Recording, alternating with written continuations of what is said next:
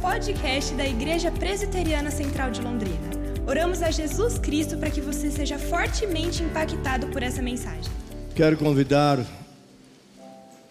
você nesse momento para acompanhar a leitura que eu vou fazer em dois textos. Esses textos já foram praticamente lidos aqui hoje à noite, porque nós estamos usando textos dessa data específica, mas vamos lembrar, vamos relembrar. Primeiro texto é que as, o que as profecias diziam.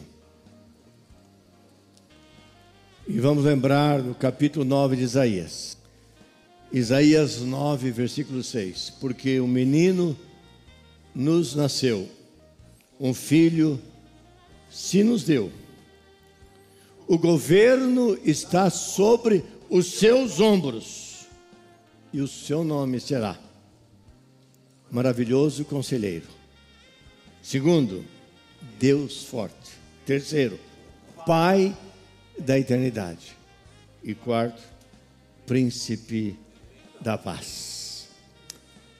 E quando estudamos o primeiro livro na ordem, que é Mateus, não em tempo, porque Marcos foi o primeiro evangelho a ser escrito, e depois Mateus leu Marcos, Lucas leu Marcos, mas conforme foi montado o cano do Novo Testamento, Mateus vem em primeiro lugar. E certamente porque Mateus, como judeu, e porque ele fala para uma audiência judaica, os irmãos sabem que Mateus ele escreveu para os judeus. Marcos escreveu para os romanos. E Lucas escreveu para os gregos. A mesma história. E Mateus não poderia falar sobre Cristo sem trazer a sua origem, a sua história.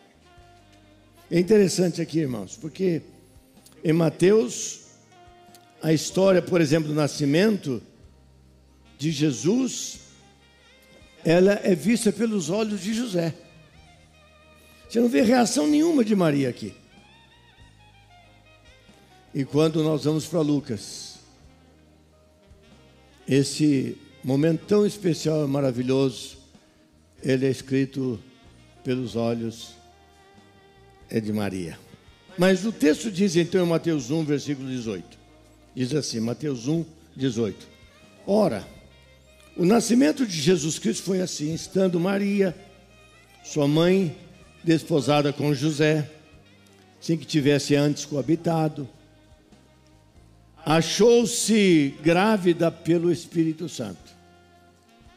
Mas José, seu esposo, sendo justo e não querendo infamar ou expô-la à desonra pública ou difamá-la, resolveu José deixá-la secretamente. Enquanto ponderava nessas coisas, eis que lhe apareceu em sonho um anjo do Senhor, dizendo: José, filho de Davi, não temas receber Maria, tua mulher, porque o que nela foi gerado é do Espírito Santo. E ela dará à luz um filho. E lhe porás o nome de Jesus, porque Ele salvará o seu povo dos pecados deles. Ora, tudo isso aconteceu para que se cumprisse o que fora dito pelo Senhor por intermédio do profeta. E eis que a virgem conceberá e dará à luz um filho, e ele será chamado pelo nome Emanuel, que quer dizer Deus conosco. Despertado José do sono, e aqui está, irmãos, como vale a pena a obediência. Quando Deus fala, é melhor obedecer.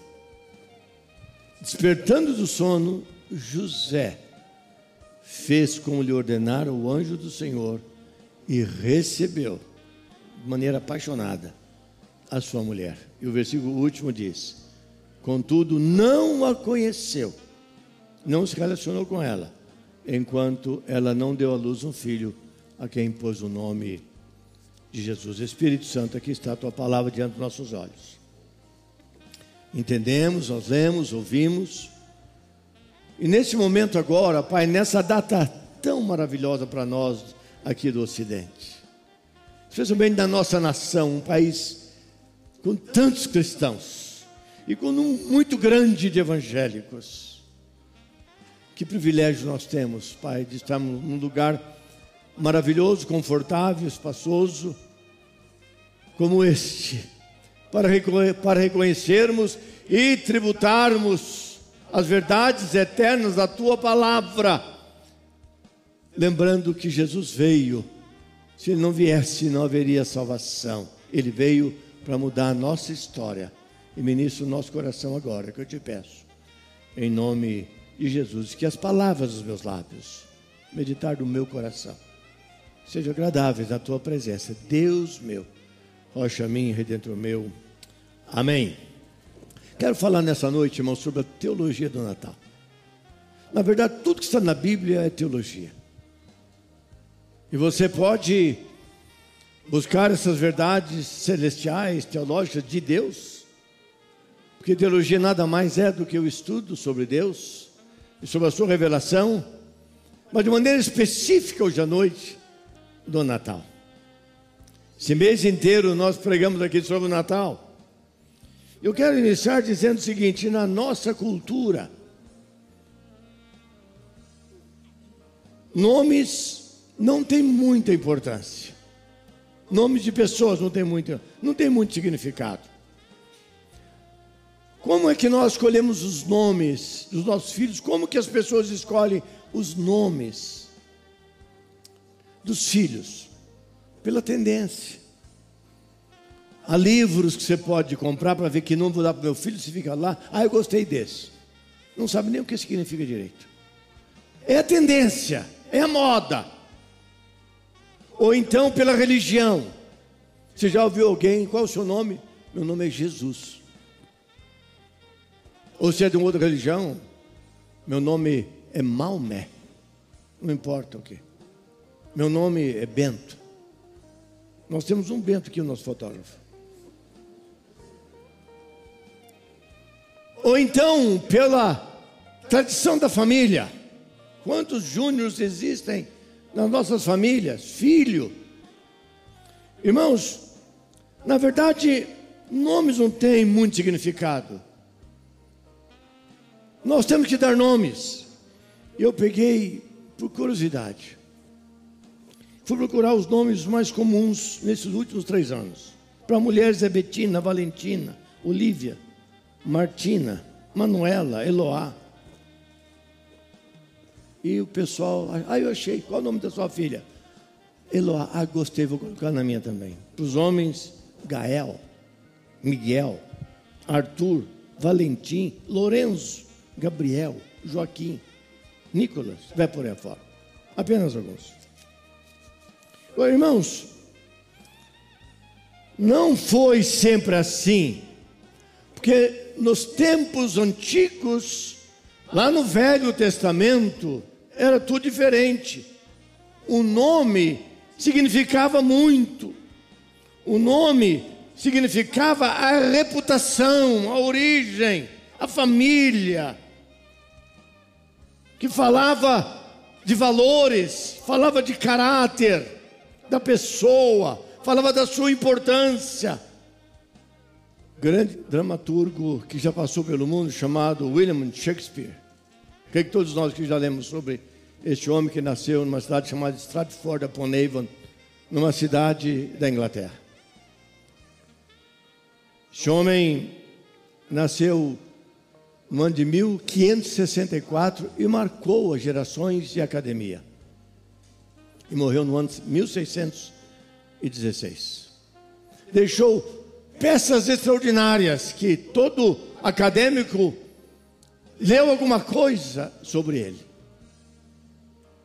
Ele fez uma afirmação em uma das suas peças extraordinárias que eu quero trazer aqui, quando ele disse: Uma rosa com qualquer outro nome, ela vai exalar o mesmo perfume. O, na verdade, irmãos e irmãs, a importância está no caráter, está naquilo que é construído dentro do ser humano, das pessoas.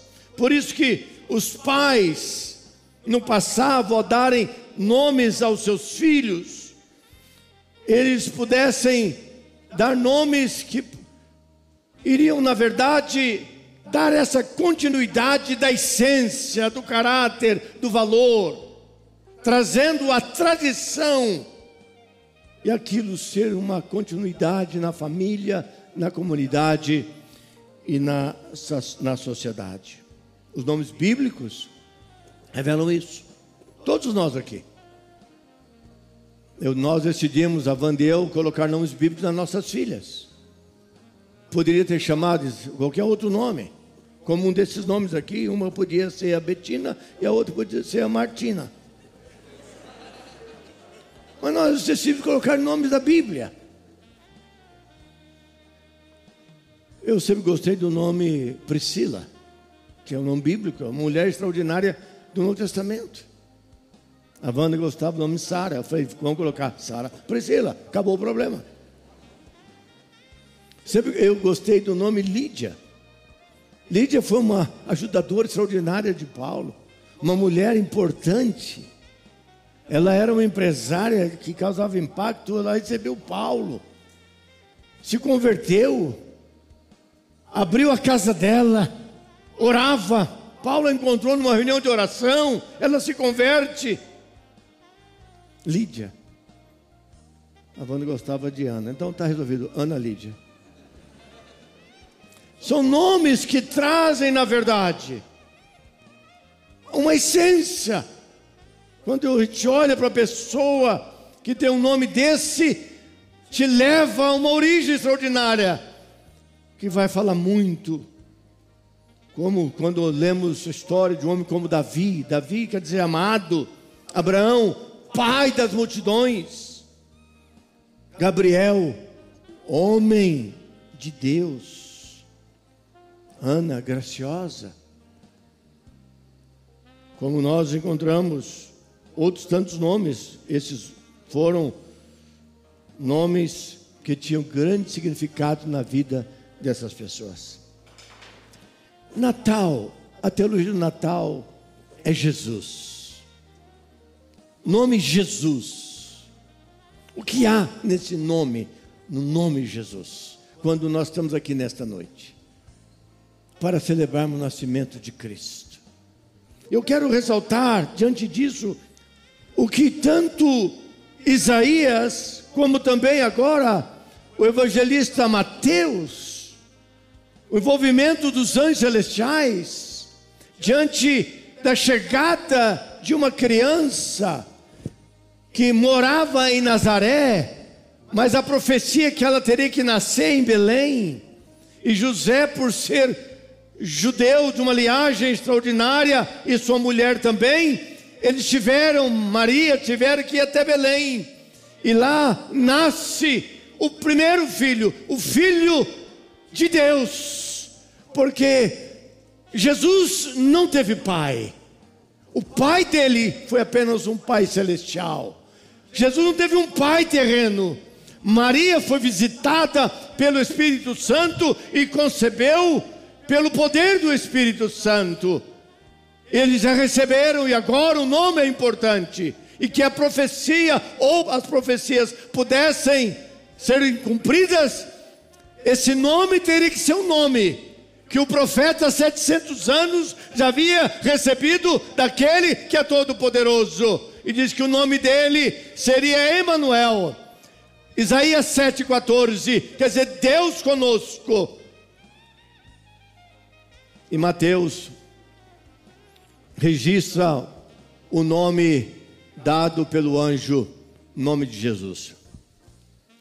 Nome de Jesus. Coisa extraordinária, tanto Isaías quanto Mateus destacarem o nome de Deus. O nome melhor que Deus deu ao seu filho Jesus Cristo, o seu Salvador e o meu Salvador. Irmãos, isso é muito essencial. O nome exaltado pelo Pai o nome de Jesus tem autoridade. Quarta-feira, terça-feira à noite eu preguei aqui, eu disse que no começo do meu ministério aqui nessa igreja, vinha muitos demoniados aqui quando nós começamos a noite da libertação. E quando você vai orar para um endemoniado e você fala o nome de Jesus, o demônio, ele não resiste. Pode ser qualquer outro nome. Pega qualquer outro nome religioso da história. Qualquer pessoa que lidera movimentos de oração. Ele vai rir na sua cara, mas quando você fala Jesus, ele sabe que Jesus é ungido, é o Messias, é o Deus presente, é o Deus entre nós, aquele que o Pai enviou do céu e a Bíblia deixou como ensino para a nossa própria vida. É o nome em que todo joelho se dobrará e toda língua confessará que Ele é o Senhor, Senhor Salvador e Pastor nosso. Você quer Deus diga amém. Irmãos, que há especial na vida nesse nome na vida de Jesus. Eu quero ressaltar aqui alguns, alguns aspectos. Primeiro, o seu nome revela sua pessoa e personalidade. Olha o que diz o versículo, o versículo primeiro do Evangelho, que vocês ouviram várias vezes, o versículo de número 23. Diz lá que eis que a virgem conceberá e dará à luz um filho, ele será chamado pelo nome de Emanuel, que quer dizer Deus conosco. Então, Emanuel, lá no Velho Testamento, Jesus, e Jesus no Novo Testamento, conforme diz o versículo é, número 21, ela dará à luz um filho, e a ordem é essa: quando o anjo visitou, possivelmente Gabriel, anjo de poder, e deu esta ordem. Então diz o versículo 21.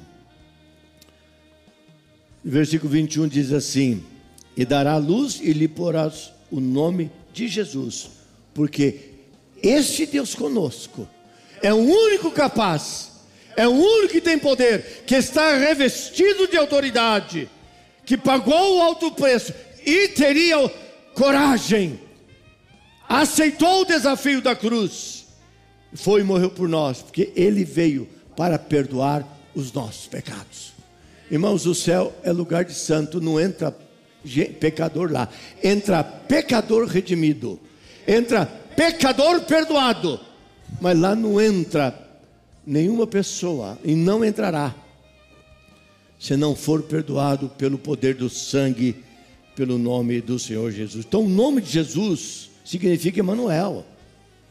Deus conosco. Revela um filho sobrenatural.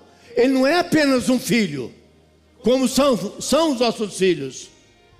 Ele não é apenas uma pessoa humana, não, ele é um filho sobrenatural. Os, foi usado o útero de uma mãe e não teve pai. Irmãos, irmãos e irmãs, nós encontramos isso em nenhum lugar do mundo e da história uh, da humanidade, nem antes e nem depois, nunca vamos ouvir, porque aqui há um projeto inteiramente completo de Deus para a remissão dos nossos pecados. Amém?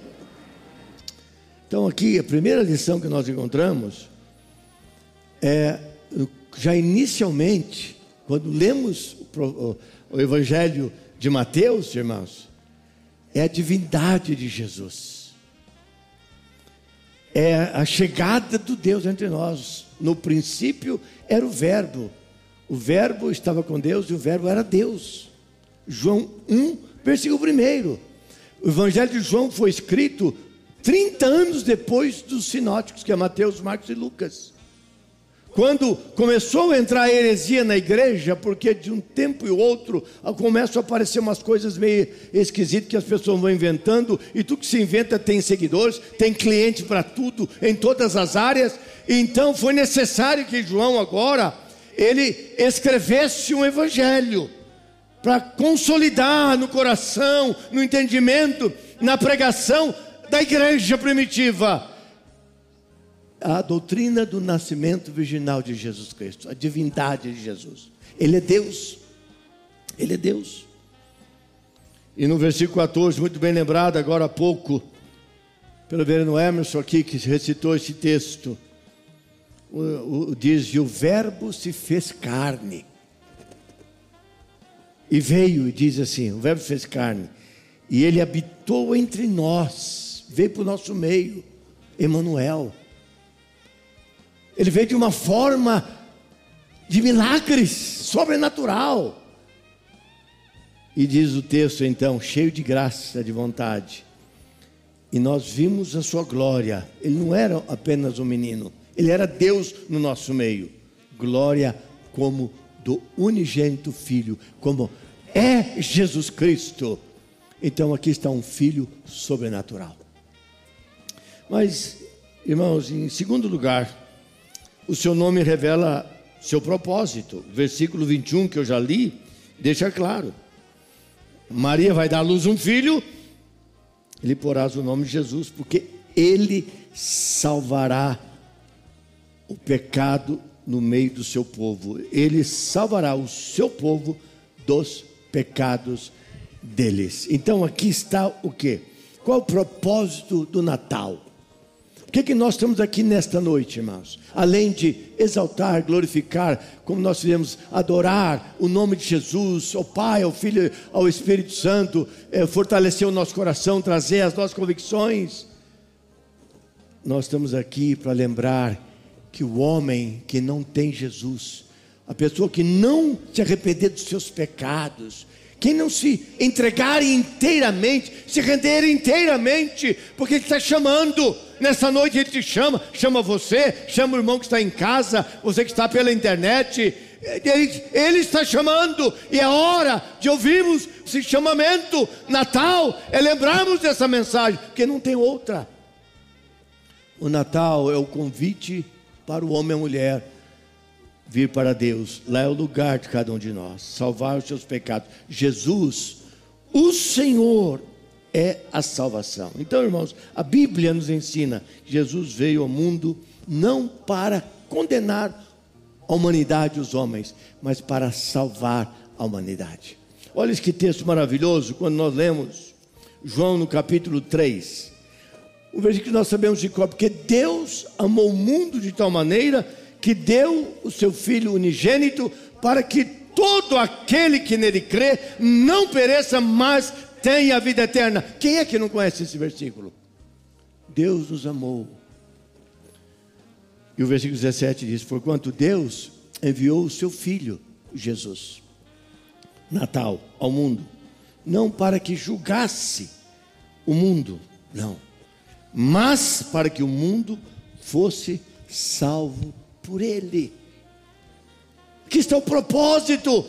O Natal não é o que nós vamos fazer daqui a pouco. Eu vou dizer uma coisa: você que está em casa, e não está aqui, você que ficou em casa você, preparando uma mesa bonita, fazendo seu pernil, não está celebrando o Natal. Porque isso aí é comelança. Isso é um jantar que a gente faz de vez em quando na nossa família. Natal é quando nós, povo de Deus, nos reunimos para lembrarmos como povo de Deus, oração, lembrança da palavra do Senhor, desafio de transformação do nosso coração. O propósito do nascimento de Jesus, ele veio para mudar, para transformar. Esse foi sempre o propósito, o desejo do coração de Deus. Desde que o homem pecou, desobedeceu. Como buscar o homem, como alcançar o ser humano, Gênesis 3,15, chamado proto-evangelho, e ele veio, Jesus veio para massacrar a cabeça da serpente, que engana, que, que trai, que zomba, a serpente que quer a destruição do ser humano, em Jesus Cristo, nosso Senhor e Salvador. Só Ele que pode libertar o homem escravizado, dominado pelo mal, destruído a sua própria vida. Esses dias, não sei que cidade, eu vi eu recebi no meu WhatsApp, pequeno vídeo. O cidadão estava parado, não sei se era homem ou melhor, a pessoa dentro de um carro. O camarada parou uma motinha, essa motinha é igual a sua, do pastor Diogo ali, e bateu no vidro. Ele abriu. O cara falou: vai se mandar tudo. Ele foi tirando relógio, dinheiro, deu tudo. Ele pegou o revólver, deu dois tiros e matou. O inocente, a pessoa estava ali, não sei, ligando para alguém. Esse é o homem caído. Essa é a natureza do ser humano. Ela é ruim, ela é má, ela é pecaminosa, ela é, destrui, ela é destruidora. e Jesus veio, ele veio para isso, Natal, celebração da nossa própria libertação. Seu propósito fala então da sua morte, ele veio para morrer pelos nossos pecados. Pelos nossos pecados. E ali ele foi, veio para nos fazer pessoas transformadas. Paulo, quando escreve isso aos Gálatas, no capítulo 1, versículo 4, como que Paulo enfatizou isso nessa carta maravilhosa que ele escreveu, dizendo o seguinte: está falando sobre Jesus Cristo, a graça a vós outros, versículo 3, no 4 ele diz: o qual se entregou a si mesmo, Jesus entregou a si mesmo, pelos nossos pecados, pelos meus pecados, para nos desarraigar deste mundo perverso, segundo a vontade de nosso Deus e Pai. Ele veio fazer isso na nossa vida. Então, irmãos, o nome, o que há de especial nesse nome? Natal é Jesus. O que é tão especial o nome de Jesus? Não é panetone, não é luzes. Natal é o nosso encontro, a nossa renovação de vida, nossa entrega total é um compromisso interno. É consertar a vida, é aprender a perdoar, é andar uma segunda milha, é esquecer o passado, é experimentar o que Ele pode fazer na vida de cada um de nós. Então, o nome revela a pessoa, a personalidade, o Deus entre nós. Em segundo lugar, o nome revela o propósito. Jesus veio para morrer em nosso lugar. Em terceiro lugar, o seu nome revela poder. Natal é celebração da manifestação poderosa de Deus. Por isso que Isaías 9, 6 descreve Jesus Cristo desta forma. E o seu nome será maravilhoso conselheiro. Um conselheiro extraordinário, maravilhoso, cheio de graça e cheio de bondade. Ele é um Deus forte ninguém consegue impedi-lo, na verdade, ele controla todas as coisas, tudo estão debaixo das suas mãos, ele pode todas as coisas. Esse é o Deus forte. E continua o versículo dizendo: Pai da eternidade. Jesus é o Pai, e o Pai e o Filho. João disse, 8,30, eu e o Pai somos um. É divindade, é encarnação é a presença de Deus.